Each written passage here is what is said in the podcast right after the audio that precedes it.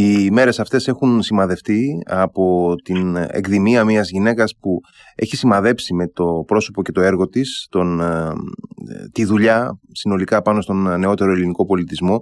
Ε, μιλάω για τη Δέσποινα Γερουλάνου, ένα πρόσωπο που δεν ήταν και δεν ήθελε, έχω την εντύπωση, να είναι στα φώτα της δημοσιότητας, αλλά έκανε πάρα πολύ ουσιαστικό έργο ε, από διάφορα μετερίζια για τον ελληνικό πολιτισμό. Ένα από αυτά, ίσως το σημαντικότερο, ήταν το Μουσείο Μπενάκη, ένας ε, φάρος του νεότερου πολιτισμού. Για να μιλήσουμε για την Δέσποινα Γερουλάνου, έχουμε μαζί μας τον Τάσο Σακελαρόπουλο, τον ιστορικό Τάσο Σακελαρόπουλο, υπεύθυνο των ιστορικών αρχείων του Μουσείου Μπενάκη. Καλησπέρα, κύριε Σακελαρόπουλε. Καλησπέρα κύριε Χαραμπίδη, σας ευχαριστώ για την πρόσκληση. Εγώ ευχαριστώ που είστε μαζί μας ε, για να μοιραστείτε μαζί μας ε, όλα όσα ε, τουλάχιστον κάποια από όσα η Δέσποινα Γερουλάνου ε, αφήνει πίσω της ως παρακαταθήκη. Είστε ένας από τους ανθρώπους που εργάζονται στο, για το Μουσείο Μπενάκη και έχετε μακρά διαδρομή εκεί. Οπότε θεωρώ ότι φαντάζομαι ότι είχετε και συνεργαστεί με τη Δέσποινα Γερουλάνου στο παρελθόν; Ναι, ήμασταν και φιλοι ε, Και η Δέσποινα είναι ένα πρόσωπο πραγματικά το οποίο τιμούσε τη δουλειά της, τιμούσε τις φιλίες της και θα έλεγα ξεκινώντας να πούμε κάτι που είναι πολύ σημαντικό χωρίς να είναι τιμούσε για την καταγωγή της και τη σχέση που είχε η καταγωγή της με τον ελληνικό πολιτισμό, τα νεοελληνικά γράμματα και γενικότερα την προσφορά στον, στον άνθρωπο. Ενώ ότι ο ένας παππούς ήταν Γερουλάνος της οικογένειας του χειρουργού Γερουλάνου, ήταν mm. δυσέγγον του χειρουργού Γερουλάνου και ο άλλος της προπάπους ήταν ο Αντώνης και αντίστοιχα θα λέγαμε είχε μία κληρονομιά της προσφοράς, της ευγένειας και, της, και μια σύγχρονη ματιά στα πράγματα όμως δηλαδή ήταν και παράλληλα ήταν και ένας πάρα πολύ πρακτικός άνθρωπος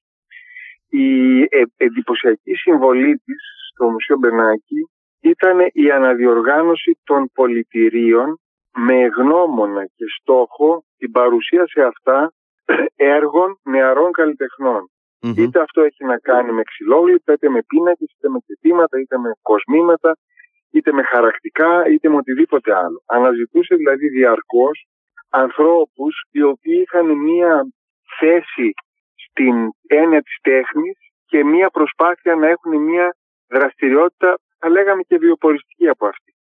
Και η Δέσποινα τους έδινε τη δυνατότητα να πολλούνται τα δικά τους έργα, η δική τους μικρή παραγωγή, στα πολιτεία του Μουσείου Μπενάκη, όντας βεβαίως το Μουσείο Μπενάκη το πρώτο μουσείο στην Ελλάδα, δεκαετία 1990, που, έκανε, που οργάνωσε την έννοια ενός σύγχρονου πολιτηρίου σαν τα μεγάλα μουσεία του εξωτερικου αυτό είναι εντυπωσιακό. Αφενός διότι η σακούλα του Μουσείου Μπενάκη και το όνομα του Μουσείου Μπενάκη ταξίδευσε στο εξωτερικό μαζί με το όνομα της Ελλάδας. Αυτό λοιπόν είναι αν θέλετε προβολή της χώρας και του μουσείου ενός οργανισμού πολιτισμού που καλύπτει το ελληνικό παρελθόν από την αρχαιότητα μέχρι σήμερα και αντιστοίχως καλλιεργεί τον πολιτισμό από τότε που το έχει ιδρύσει ο Αντώνης Μπενάκης σχεδόν εδώ και 100 χρόνια Παράλληλα όμως έγινε και κοιτίδα, φωλιά, ορμητήριο, καταφύγιο νεαρών καλλιτεχνών που δεν θα υπήρχε περίπτωση να μπουν στο εμπόριο αν κάποιος δεν τους επελεγε Γιατί καταλαβαίνετε ότι αυτά είναι πολύ στενά πλαίσια, στενά όρια και δεν είναι απλό ένας άνθρωπος που δεν έχει όνομα στην αγορά να αποκτήσει μια παρουσία. Άρα λοιπόν αυτό και μάλιστα η Δέσποινα οργάνωσε τρία πολιτεία μεγάλα. Ένα του κεντρικού μουσείου στο Κολονάκι που είναι θα λέγαμε η πιο κλασική μορφή ενός πολιτηρίου με εξαιρετικά αντίγραφα αρχαίων αντικειμένων, βάζα, εξαιρετικά αντίγραφα βυζαντινών αντικειμένων και πολλά στοιχεία νεότερα. Ε, οργάνωσε το πολιτήριο της, του κτηρίου Τσοδού Πυραιός, που είναι το μεγάλος χώρος εκθέσεων του Μουσείου Μπενάκη, που εκεί έβαλε πραγματικά μια μοντέρνα ματιά και άλλο πράγμα το κεντρικό, μια σύγχρονη ματιά και μια τρέχουσα ματιά και εξαιρετικό πολιτήριο με πάρα πολύ ωραία βιβλία επίσης. Γιατί εκεί κατέληγαν όλα τα βιβλία που αφορούσαν την τέχνη από όλο τον κόσμο. Mm-hmm. Το Μουσείο της Πυραιό, το πολιτήριο. Και ένα τρίτο πολιτήριο τα τελευταία χρόνια, δηλαδή μετά το 2000, που είναι το πολιτήριο της πινακοθήκης του Χατζη, Χατζικυριάκου Γκίκα στην οδό Κρυεζότου, του Κολονάκη, που εκεί πια έχει εξαιρετικά αντικείμενα τέχνης, πολλούμενα όμως, δηλαδή και καθημερινά, καθημερινής χρήσης, με ένα έντονο διάλογο στο εσωτερικό, θα λέγαμε, της ελληνικής τέχνης γενικότερα. Άρα βλέπετε όλη αυτή η οργάνωση της Δέσποινας σε σχέση με τα πολιτεία του Μουσουμπενάκη αφήνει πίσω του μια κληρονομιά. Στην προσωπική της στάση και ζωή θα έλεγα ότι είχε τον εντιμότερο και τον πιο δραστήριο τρόπο για να φέρει το όνομα της οικογένειάς της μπροστά σε μια πρακτική καθημερινότητα. Δηλαδή δεν έγινε ποτέ κοσμική ιδέα. Mm. Ήταν πάντα της λογικής και ήταν πάντα βαθύτατα εργατικός άνθρωπος. Δηλαδή είχε δουλειά πρωί, μεσημέρι, βράδυ. Και στο τέλος της ζωής της, πέρυσι, δηλαδή μάλλον το Γενάρη που μας πέρασε, γίνεται εγγένεια της Ελευσίνας πολιτιστικής πρωτεύουσας της Ευρώπης, που η Δέσποινα ήταν πρόεδρος και εκεί με τον Μιχαήλ Μαρμαρινό και πολλούς άλλους συνεργάτες οργάνωσαν την Ελευσίνα σαν ένα τόπο που ήταν άγνωστο στον πολιτισμό, θα λέγαμε.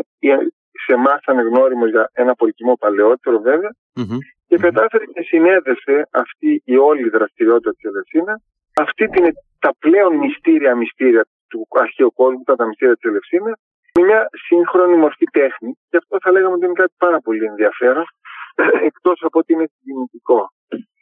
Αλλά ήταν και ένας άνθρωπος εξαιρετικός σαν άνθρωπο. Δηλαδή ήταν πολύ χαμογελαστή, πολύ υποστηρικτική, εξαιρετική στην παρέα και πάρα πολύ πιστή σαν φίλος. Σαν φίλη δηλαδή. Ήταν μια, ένα πρόσωπο πραγματικά που θα λείψει. Ήταν 65 χρονών μόνο. Θάνατό ήταν εντελώς αναπάντεχος. Ε, ήταν ένας νέος άνθρωπος δηλαδή. Ε... Αυτό θέλω να πω. Και απολύτως δραστήριος. Mm-hmm. Απολύτως δραστήριος. Με πάρα πολλά πράγματα στο κεφάλι του δηλαδή και με, με, με σχέδια τωρινά που τρέχουν. Ήταν, είναι πραγματικά κρίμα η απολύτω. Ξέρετε, ε, πέρα από όσα διάβασα στοχευμένα για τη Δέσποινα Γερουλάνου, ε, έκανα, έκανα και ένα, ε, ένα γενικό γκούγκλισμα που λέμε. Και μου έκανε, ναι. μου έκανε εντύπωση ότι στην πρώτη σελίδα που εμφανίζει τα, τα βασικά στοιχεία για κάποιο πρόσωπο, το, η μηχανή αναζήτησης του Google, έγραφε Δέσποινα Γερουλάνου και από κάτω έλεγε ηθοποιός. Και μου έκανε εντύπωση ναι, γιατί. Ναι. όχι, μου έκανε εντύπωση όχι γιατί δεν ήξερα ότι είχε εργαστεί και είχε σπουδάσει θέατρο και κινηματογράφο. Ε, δεν μου έκανε εντύπωση γι' αυτό. Αυτό είναι μια παλιά ιστορία. Ναι, μου έκανε εντύπωση ότι η ίδια, δηλαδή αυτό μου είπε πολλά πράγματα για την ίδια, ότι δεν, ε, δεν ασχολήθηκε ποτέ, δεν επένδυσε χρόνο και προσπάθεια στο να προβάλλει τον εαυτό της με κάποιον ιδιαίτερο τρόπο. Ε, Α, σε καμία περίπτωση. Σε καμία περίπτωση. Ακριβώς. Όλη η οικογένειά του είναι έτσι. Γιατί είναι προφανές ε, ότι ήταν πολύ περισσότερα πράγματα η ίδια, έτσι. Ήταν πολύ περισσότερα πράγματα και νομίζω ότι κάποιος δεν κατάλαβε ότι θα προτιμούσε να κάνει κάτι άλλο εκτός από θέατρο. Η ίδια έλεγε ότι δεν ήταν κάτι που τελικά της τέριαζε. Mm-hmm. Παρότι το σπούδασε, μελέτησε, δούλεψε στο εξωτερικό, δούλεψε εδώ κοντά στο Δημήτρη Χόρν. Ε, ναι, έπαιξε και δίπλα στο Δημήτρη Χόρν. Δηλαδή, ναι. Ναι, ναι, ναι, ναι, ναι. Ε, Παρ' όλα αυτά όμως η ματιά της στο θέατρο και στην τέχνη, στο σινεμά και στη μουσική ήταν καταπληκτική. Ε. Ήταν καταπληκτική και πραγματικά ένας άνθρωπος που αφήνει πίσω δύο παιδιά, πολύ αγαπημένα και πολύ φροντισμένα από την ίδια, υιοθετημένα και τα δύο. Το ένα μάλιστα με θέμα αυτισμού και είναι κάτι το οποίο δεν το βρίσκεις εύκολα στους ανθρώπους, δηλαδή μια τέτοια τύπου φορά και ευγένεια θα λέγα. Ποιο τρόπο ε, προσλάμβανε και αντιμετώπιζε το ζήτημα της παράδοσης η Δέσποινα Γερουλάνου. Κοιτάξτε, αυτό είναι κάτι το οποίο φοβάμαι ότι δεν μαθαίνεται. Δεν εκπαιδεύεται κάποιος. Αυτό το μάτι δηλαδή, το κριτήριο, το έχεις ή δεν το έχεις. Είναι χάρισμα, λέει. Είναι σαν το, ε, ναι, είναι σαν το κριτήριο της διοίκησης. δηλαδή υπάρχουν κάποια στοιχεία που είναι ταλέντο και βεβαίως τα εξελίσσεις. Λοιπόν, τι είναι του καλού γούστου, το οποίο έχει και ο πάρα πολύ, ε, κρίνει, σαν να κρίνει δηλαδή η δέσποινα όχι μόνο τη δουλειά ενός τέχνη ή και ενός τεχνίτη, ε, ε, αλλά μπορούσε να δει και την προοπτική. Τι έπαιρνε καταρχάς δουλειές ανθρώπων που ήταν ε, τρέχουσες και μετά υπήρχαν και πάρα πολλές παραγγελίες. Ο άνθρωπος αυτός που έκανε την καλλιτεχνική δουλειά έμπαινε σε μια τύπου πίστα αμέσως. Δηλαδή έμπαινε παράλληλα με τη συνεργασία με το Μουσείο Μπενάκη σε ένα είδος εξέλιξης, θα λέγαμε. Και δεν το λέω προφανώς σε βάρος τους, προς τιμήν τους το λέω. Mm-hmm. Δηλαδή άνοιγε ορίζοντας και η Δέσποινα το έκανε πάρα πολύ. Λοιπόν, ήταν κάτι με τη ματιά της. Δηλαδή, η ματιά της από το μαγείραμα μέχρι το ντύσιμο, μέχρι τα καλύματα του σπιτιού της, μέχρι τα έργα του σπιτιού της, κοσμήματα που είχε επιλέξει να φοράει της γιαγιάς. Ήταν όλα ένα και ένα. Ποτέ προκλητικά, ποτέ κραυγαλαία, όμω με στοιχεία τέχνης στο εσωτερικό του και βεβαίως μιας πολιτεία πολύ διακριτικής. Ήταν πολύ κυρία η Δέσποινα παρότι ένα κορίτσι, δηλαδή παρότι ήταν 65 χρονών, ήταν το φτιαξιά της, τα μαλλιά της, το βλέμμα της ήταν κοριτσίστικο.